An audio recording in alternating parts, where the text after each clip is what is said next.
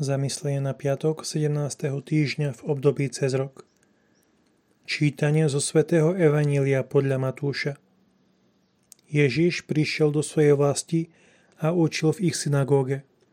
Oni sa divili a hovorili: Skade má tento takú múdrosť a zázračnú moc?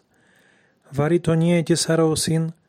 Nevolá sa jeho matka Mária a jeho bratia Jakub a Jozef, Šimon a Juda? A nie sú u nás všetky jeho sestry? Skadeže má toto všetko? A pohoršovali sa na ňom. Ale Ježiš im povedal: Proroka si všade úctia, len nie v jeho vlasti a v jeho dome. A pre ich neveru tam neurobil veľa zázrakov. Aj dnes je ťažké hovoriť o Bohu tým, ktorých poznáme.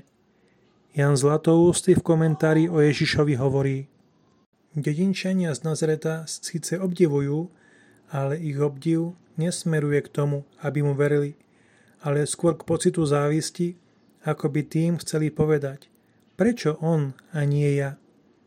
Ježiš dobre poznal tých, ktorí namiesto toho, aby ho počúvali, sa na ňom pohoršovali.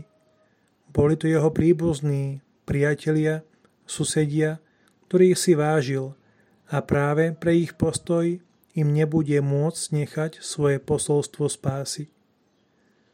My, ktorí nemôžeme robiť zázraky ani mať Kristovú svätosť, nechceme podnecovať závisť.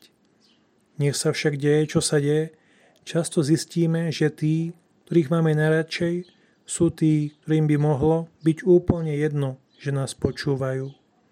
V tomto smere musíme mať na pamäti aj to, že nedostatky sa dajú ľahšie spozorovať ako cnosti, a preto sa naši blízky môžu čudovať: prečo sa ma snažíš naučiť robiť to či ono?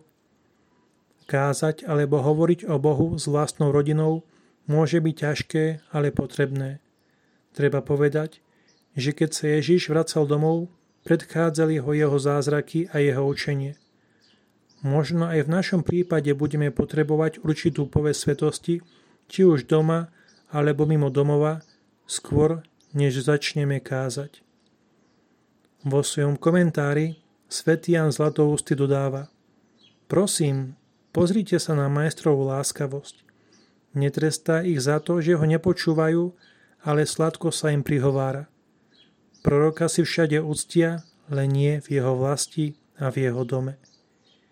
Je zrejmé, že Ježiš odtiaľ odíde smutný, ale napriek tomu bude pokračovať vo svojom kázaní, kým jeho slovo spásy nebude prijaté vlastným ľudom.